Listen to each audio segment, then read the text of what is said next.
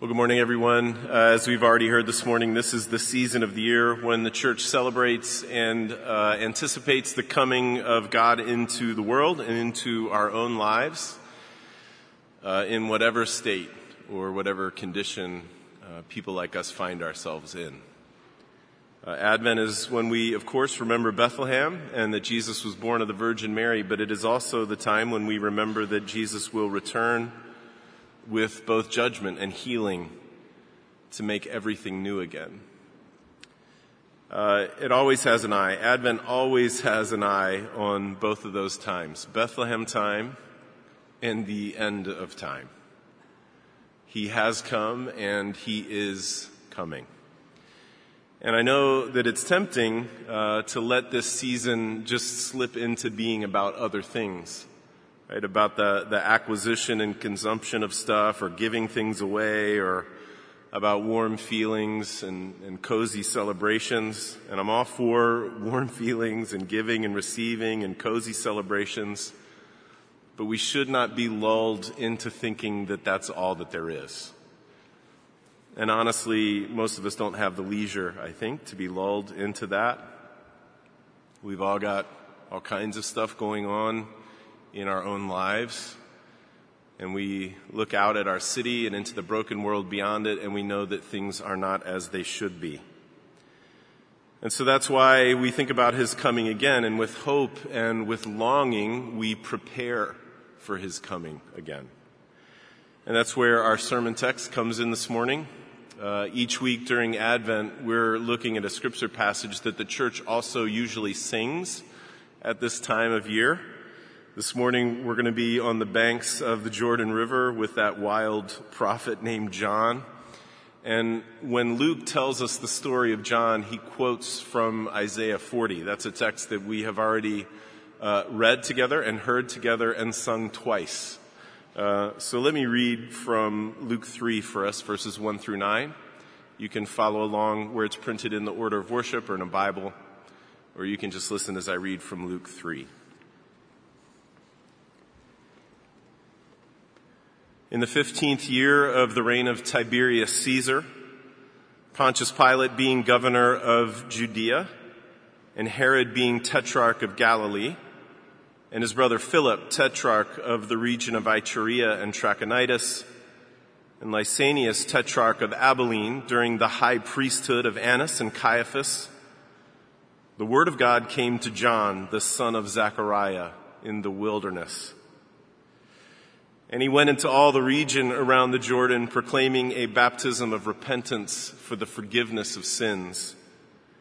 As it is written in the book of the words of Isaiah the prophet, the voice of one crying in the wilderness, prepare the way of the Lord, make his paths straight. Every valley shall be filled and every mountain and hill shall be made low and the crooked shall become straight and the rough places shall become level ways and all flesh shall see the salvation of God. He said therefore to the crowds that came out to be baptized by him, you brood of vipers, who warned you to flee from the wrath to come? Bear fruits in keeping with repentance and do not begin to say to yourselves, we have Abraham as our father, for I tell you, God is able from these stones to raise up children for Abraham. Even now the axe is laid to the root of the trees. Every tree, therefore, that does not bear good fruit is cut down and thrown into the fire. This is God's word, and it's given for our good. Let me pray for us. Father, we uh, ask now what we always ask that you would use this word that we have sung and heard and read together to show us the word that bears our flesh that you would keep that promise to us, that those words that we sang, that we would really be people who know that to be true, that you are the dawn that lights our way. Father, use this word to lead us to Christ, meet us exactly where we are. Those of us who feel really near, and those of us who feel really far. Those of us who are happy and filled with joy, those of us who sit in darkness and sadness Father, meet all of us and show us the grace of Jesus and change us by it again. And we ask it in his name. Amen. Well, I am, uh, I'm guessing that many of you saw or maybe read uh, about that ad that the uh, stationary bike company Peloton has been taking a beating over for the last uh, week and a half or so. If you haven't seen this ad, I can give you uh, the bare outline of it, the plot line of it. Uh, it starts with a guy giving his wife a stationary bike for Christmas. I mean, that is a little shaky to start with. Um, but then she vlogs about using it every day. And while she is using it, she looks, for whatever reason, pretty nervous and scared. Uh, and then at the end of the year, she makes him sit down with him on a couch and watch the video compilation. And then she turns to him and says, A year ago, I didn't know how much this would change me. Thank you. So my, my point is not really to say much of anything about that ad. Uh, I mean, I have thoughts about it for sure. Um, and you can watch it later, not during the sermon, and you can make up your own mind. Um, my point is to talk about the reaction to it, both online and to Peloton's bottom line. The reaction was swift. It was often funny, often angry, often merciless and the reaction was financially painful. Peloton pedaled into a PR nightmare, and last week they lost about 11% of their value. That's $1 billion with a B. So my point is this, whatever they expected to happen when they released that ad, it was not what happened. Whatever they hoped was going to happen when they released that ad was not what actually happened. They, they did not expect that turn of events. And I thought about that ad this week as I was reflecting on the beginning of the passage that we just read together. You probably heard it as I was reading it. Luke piles up a ton of names at the beginning of that passage. In the 15th year of the reign of Tiberius Caesar, Pontius Pilate being the governor of Judea, Herod being the tetrarch, of Galilee, and with those three names, he piles on four more power brokers over God's people two Roman governors, two high priests who work closely with the Roman power in charge. These are some incredibly powerful, powerful people. Together, they represent about a hundred years of rule by the empire. The last 25 of which for God's people had seen a Roman governor on a throne in a palace in Jerusalem. It was a rule by oppression and fear and intimidation and violence threatened on anyone who would get out of line. And that rule was on lock. And that's where I thought about this ad. Because whatever those guys expected, whatever those guys expected to come out of their rule, whatever they imagined was happening under their noses as they ruled was definitely not what the gospel writer Luke tells us was happening. They were on the cusp of an advent that would change absolutely everything. Because Luke has told us already two babies have been born one named John and one named Jesus and from the moment of their birth. They have been on a trajectory that will lead them to crash into the world that these seven guys had conspired together to create. And once that crash happened, nothing, nothing would be the same. Those babies have now grown into men, and something is coming. And that is very, very good news. But first, we have to remember. We have to remember that Luke has listed those seven names because he wants them to land with a thud. This was a dark, dark time for God's people.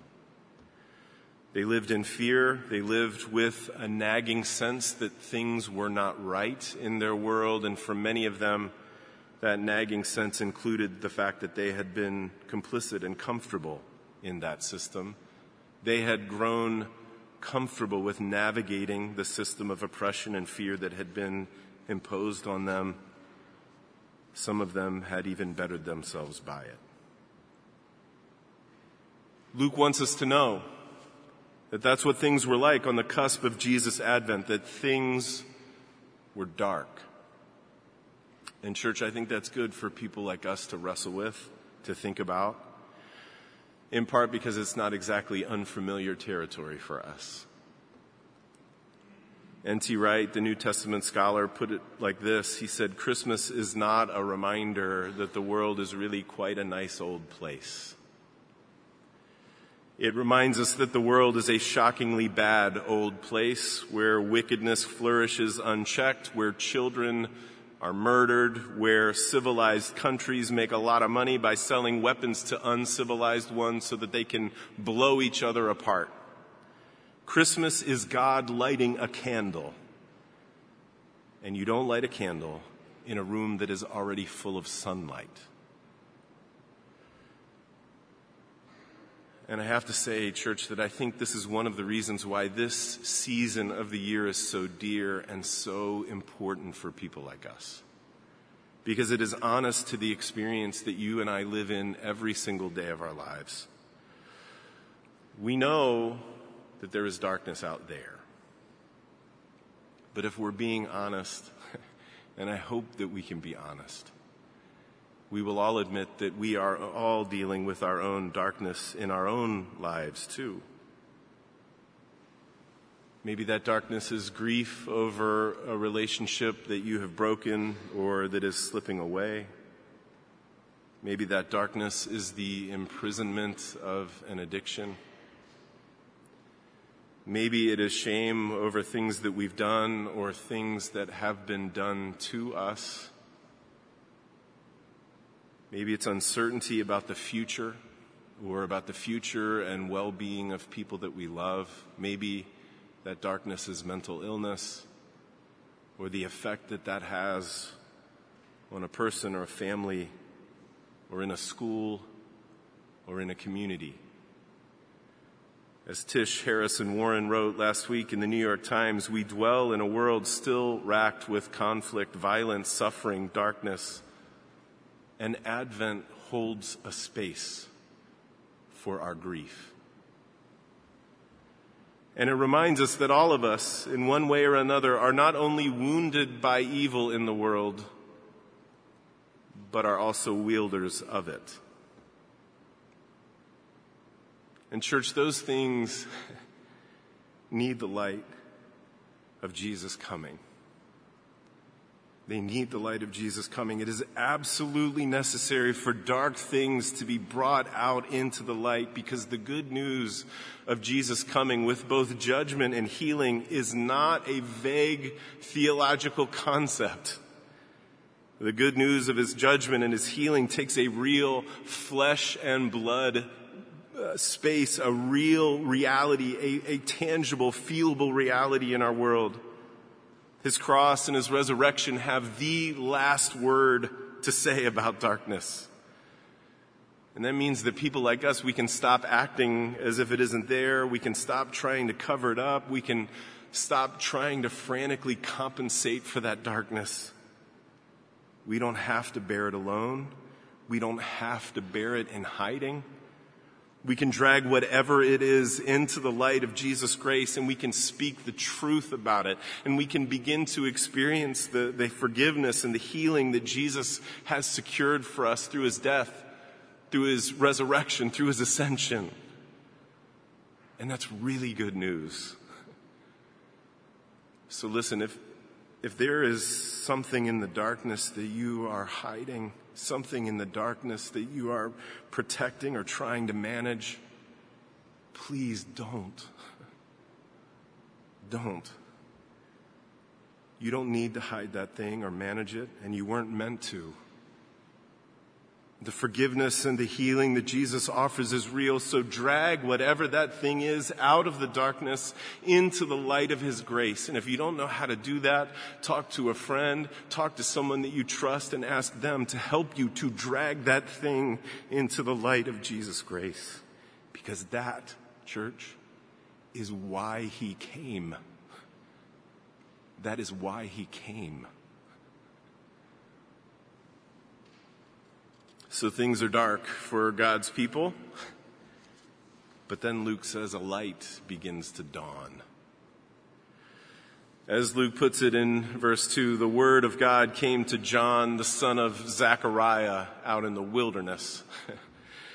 and if you know the story of John's birth, you might remember that when his father, uh, Zechariah, was told that he was going to have a son, he didn't, he didn't believe it. He was incredulous. And so he asked for a sign so that he would know that it was really going to happen. And he got his sign. It's a beautiful, funny sign, I think. He wasn't able to talk until the day that his son was born. And when he finally got his voice back, this is what he said about his son. You, child, you will be called the prophet of the Most High. For you will go before the Lord to prepare his ways, to give knowledge of his salvation to his people in the forgiveness of their sins because of the tender mercy of our God, whereby the sunrise shall visit us from on high to give light to those who sit in darkness. There's that note of darkness giving way to light again. And John's dad was right. That's his boy in a poetic nutshell. He's the one who gets people ready for the coming of Jesus. And John did that by preaching about a king and about a kingdom. And the kingdom that he was preaching about wasn't a place that you go to. It's not a land. It's not a castle or a province that you travel to in order to be in. It's not a state of mind the king and the kingdom that he is talking about is very real. It is the very real and active presence and rule of God in his world. This is what John is saying in his preaching, that God is going to keep his promises of healing and forgiveness and restoration for his people, that God is going to come as a judge to make this world right again and restore justice and peace everywhere. He is coming to do business with the darkness, both in here and out there. And Luke is so intent, the gospel writer is so intent that we understand this is who John is and this is what John was doing that he quotes from the larger story of God and his world. He makes sure we get it. He quotes from that passage that we've heard and sung already from Isaiah 40. A voice cries in the wilderness, prepare the way of the Lord, make straight in the desert a highway for our God.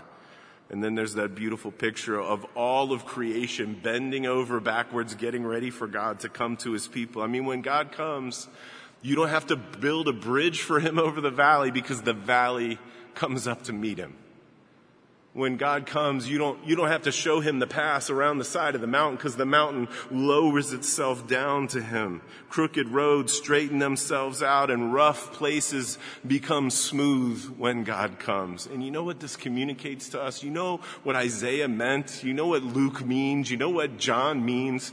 He wants, they all want to communicate this air of ironclad inevitability. This is going to happen.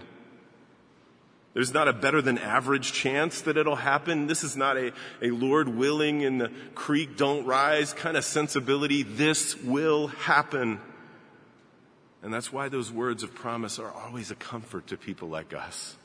God means to say to us without a doubt that He has spoken the last word about darkness and that its days are absolutely numbered. God would have us know that He has come and that He is coming and that the weight of His glory will be revealed and all of the world will see this salvation. Darkness will be beaten back. The justice and peace in which and for which the world was created will be restored. The sunrise will visit us from on high to give light to those who sit in darkness. And, church, when God offers people like us that kind of comfort, it's, it's so desperately important that we understand that He is not offering it as a distant word of solace. Because the darkness is not going to be dispelled by uh, a distant word of solace. It's not going to be dispelled by a theological premise. It's not going to be dispelled by a set of reform actions. It's not going to be dispelled even by a bunch of good intentions, a heap of them. The darkness will be dispelled because God Himself is coming. And my guess is that old John would have never guessed, not in a million years, how God would defeat the darkness. He couldn't have guessed because God would defeat the darkness by being willingly overcome by it for a time so that he could exhaust it of its power. But that is the scandalous logic of the kingdom that John proclaimed, the scandalous logic that says that the fullest expression of God's darkness crushing glory is seen in the self giving love of his cross. Jesus' death, his resurrection, his ascension is how darkness that is in here and out there, it's how those things are defeated. And, church, part of growing up as a Christian, part of maturing in our faith, is believing that that is absolutely true.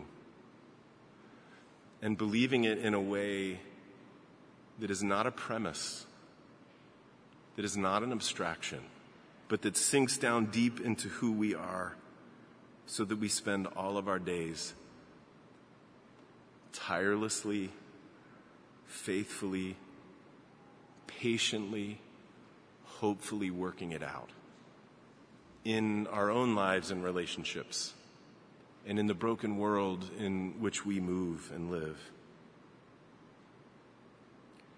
And as far as John is concerned, no, no, no, part of this is negotiable. It's not like he's saying God's kingdom is here to live in if you'd like to or to experience in your head if you think about it hard enough.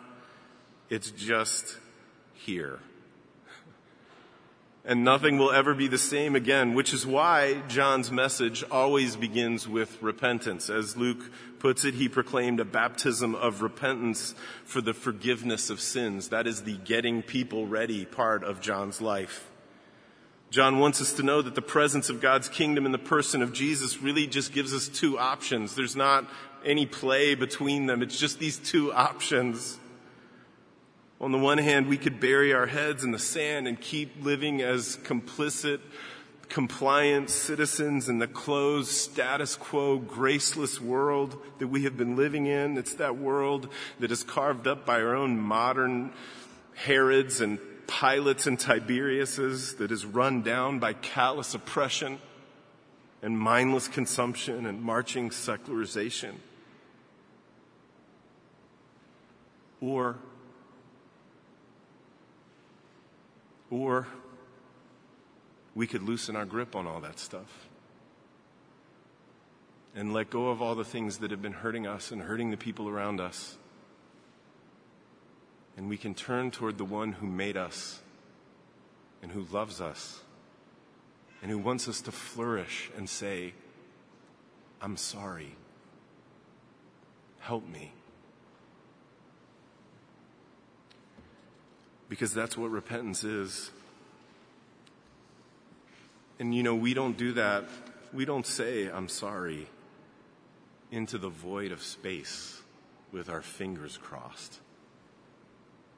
We do it looking directly at the cross of the God who happily entered into our darkness to rescue us.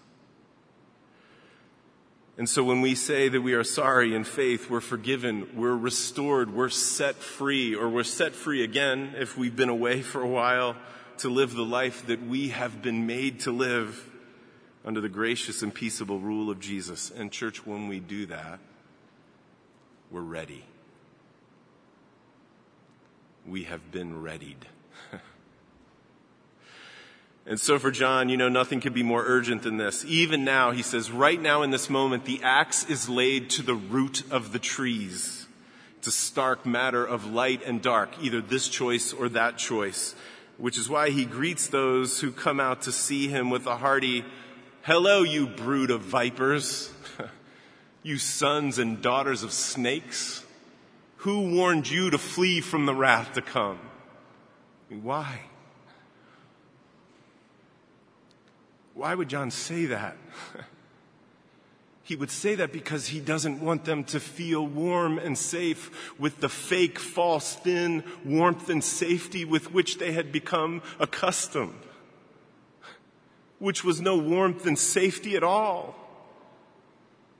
And so instead, he invites them and he invites us to respond. He tells these crowds that are coming out to see him bear fruits in keeping with repentance which is his way of saying the thing that matters is this fundamental whole life realignment to the God who is coming in Jesus.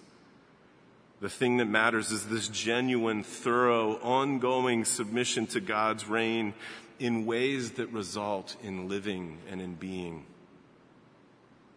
that is faithful and patient and hopeful working out the good news of his coming in our own lives and relationships and in the broken world around us. In church, that leaves John's word to those people as relevant to us as it was when he spoke them. What do you and I say?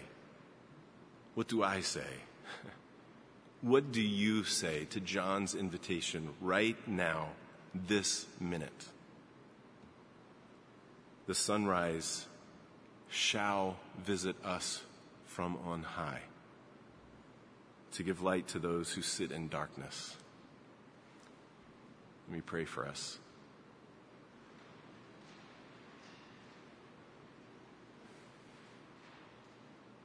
Father, we uh, pray what we have already sung.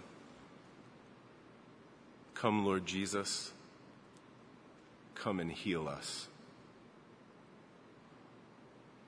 Father, help us to have the faith to believe that that is true, that you will do that, that there is nothing that we hide and foster and compensate for in the darkness that you cannot break or heal or remake. Help us to cling to him in faith. And we pray it in his name. Amen.